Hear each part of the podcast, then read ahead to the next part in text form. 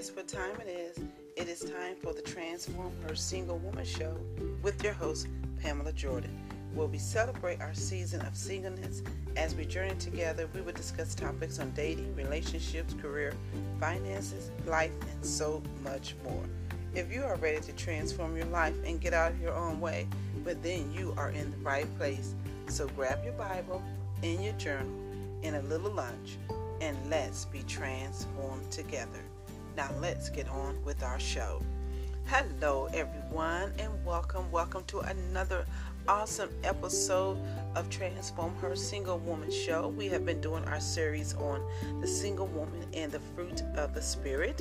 And you can find the fruit of the Spirit in the book of Galatians, 5th chapter, verses 22 through 23. And you can catch most of our previous broadcasts and topics on the fruit of the Spirit. If you have missed some of them, you can catch us on Spotify on the Transform Her Single Woman's podcast. And you can catch up and get more of the fruit of the Spirit. Well, we are getting close down to um, the last some of the last fruit. We haven't been going in any order so you may be wondering why we're doing certain topics at certain topics at certain times. There's no particular order because we need all the fruit. Um, so we're at getting down to our last couple i believe our last four i believe that we're getting down to. And so today we're going to be talking about the fruit of goodness the fruit of goodness and goodness is an action. Goodness is not what we do to get brownie points, but it's something that is already inside of us. It's something that is already within us. So it's not something that you just do to say, I'm just doing a good deed to get brownie points. So I'm doing a good deed to um, get the Lord to recognize me. Goodness has to come from within. And with that, it's, some, it's part of what God has to do. When we act on goodness from the heart, we are obedient to God, and the actions we take is selfless. So when you begin to act and walk in goodness, it's being obedient to God because that is what God wants us to do.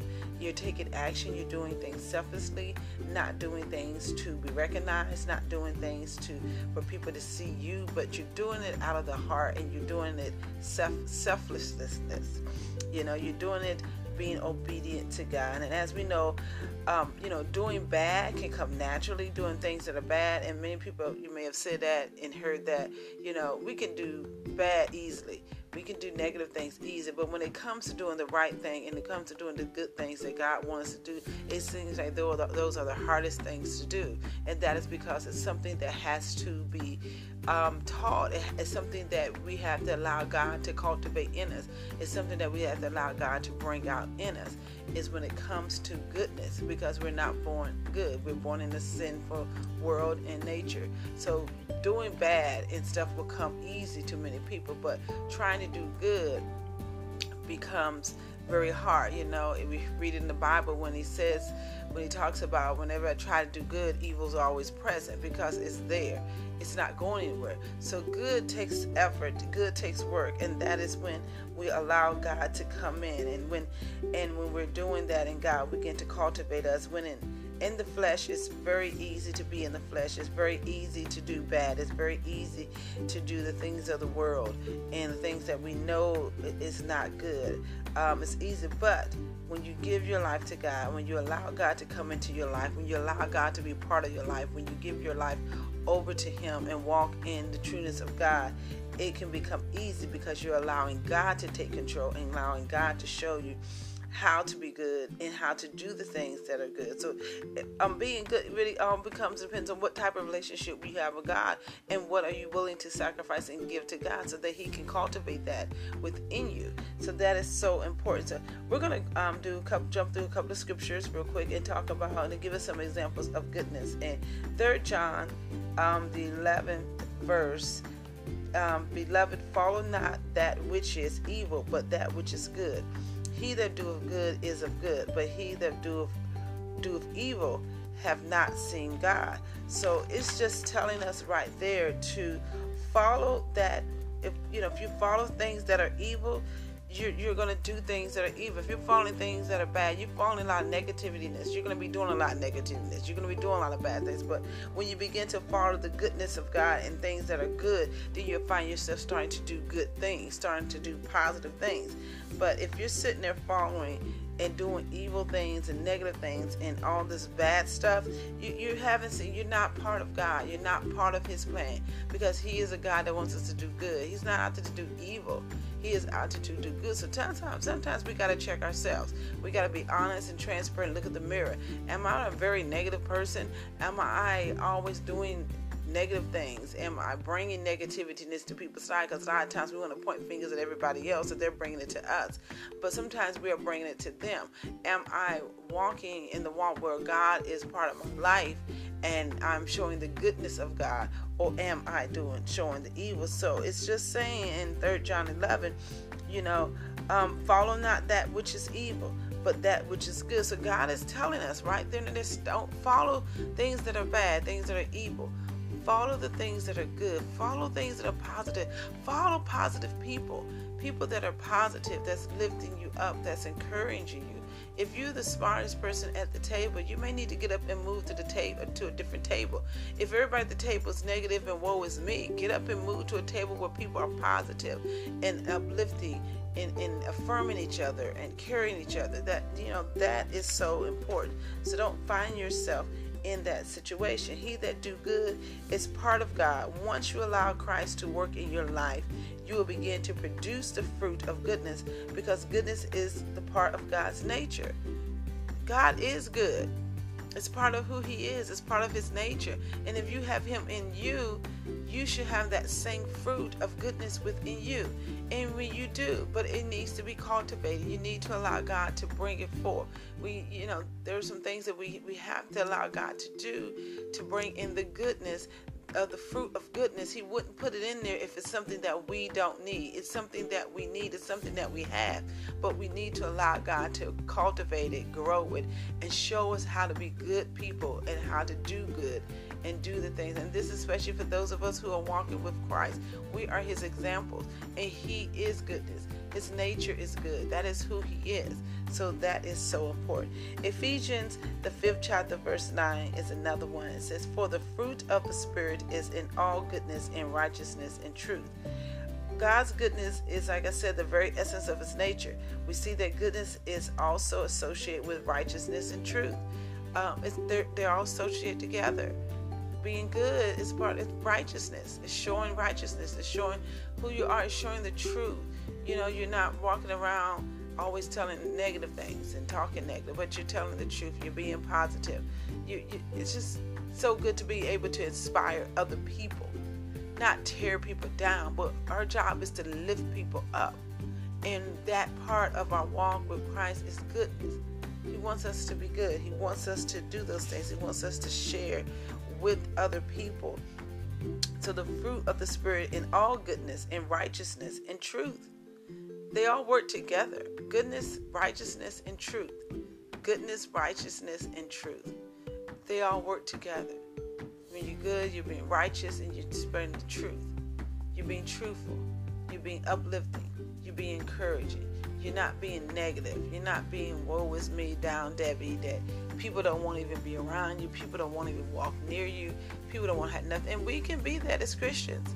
We can be as Christians so negative um, you know, people come to you and and we, you know, our response is not positive. A lot of times, our response is always in fear or negativities. Well, you think that's going to come and turn out the way? Well, you know, I don't know. You sure? We don't tell a person, great idea. You know, trust God, believe God, beautiful idea, positive. I'm praying for you. I got your back if you need me. We don't encourage as much as we should, and we're Christians we're the ones that are supposed to be encouraging those are in the world. But they don't want to be around us if we're always negative. They don't want to serve a negative God. They want to serve a God that is good. So, you know, God is telling us that, that this is part of the fruit. And as we've been talking, the fruit is not something that we got to get, it's something that you already have. We should have the fruit of the Spirit. If you are in the Spirit and walking in the Spirit, you should be demonstrating these fruits every single day in your life. Every day. He would not have put them in the Word of God if they was not important. They're important to Him. We have them within us, but we have to allow God to cultivate them. Get out of our way, remove flesh, put it under subjection, and allow God to cultivate the gift that He has put in us of the fruit of the Spirit. The next one is Luke, the sixth chapter, verses 27 and 28. But I say unto you, which hear love your enemies, do good to them which hate you Bless them that curse you and pray for them which despitefully use you. Now, that's a big one for a lot of us. That is a hard one because many of you have been hurt, many of you have been battered, been stepped on. Ladies, you, you have been through struggles, you have been treated wrong. But the Bible says, But I say unto you which hear, those of you who are reading your word and you're hearing what God's saying, He is saying, Love your enemies, do good to them which hate you. I mean, when I was young, um, old mother in the church, one of the mothers in the church said that to me. And when you're young, you really don't understand what what they're really saying, and they're giving you wisdom. Love your enemies, just love your enemies. And they will say, baby, you can love the hate out of folks. You can love folks. Just keep loving, keep loving, no matter what they do you can love, just love the hate out of them. And at a point in time, when you're young, when I was young and I just became Christ and um, gave my life to Christ and of Christ, I really didn't understand what she was saying when it says you can love. The, basically, she said you can love the hell out of folks. Just you know, love.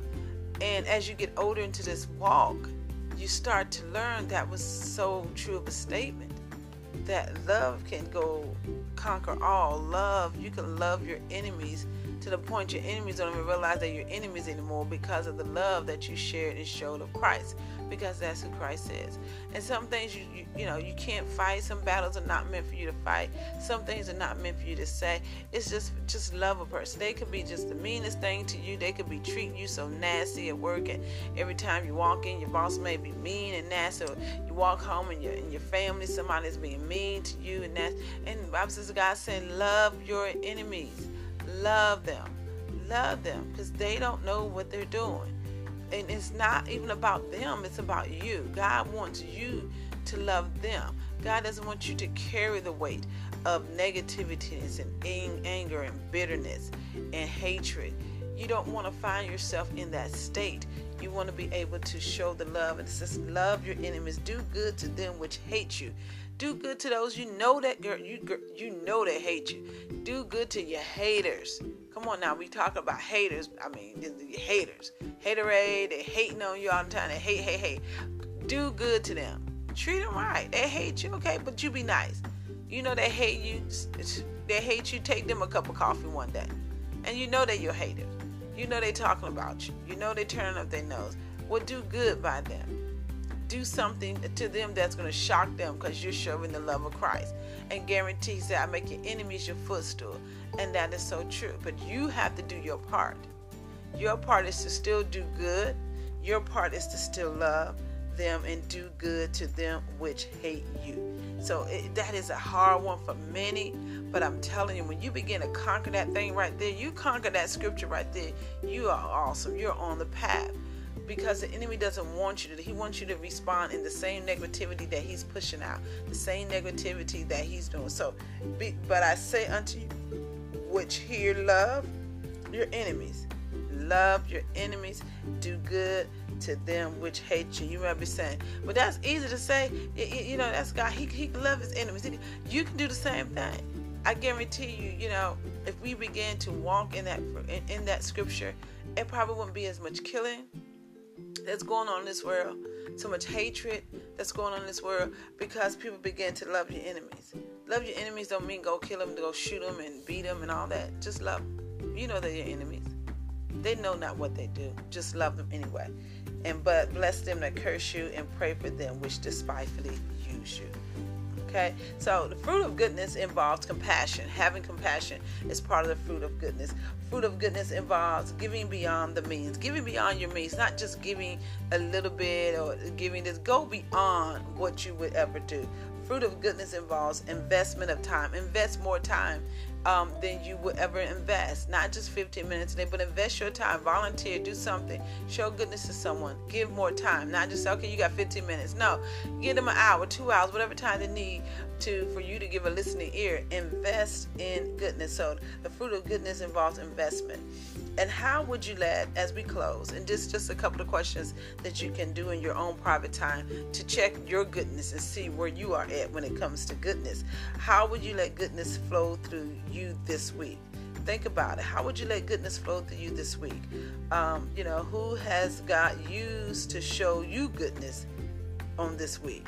You know, who has God used to show you goodness?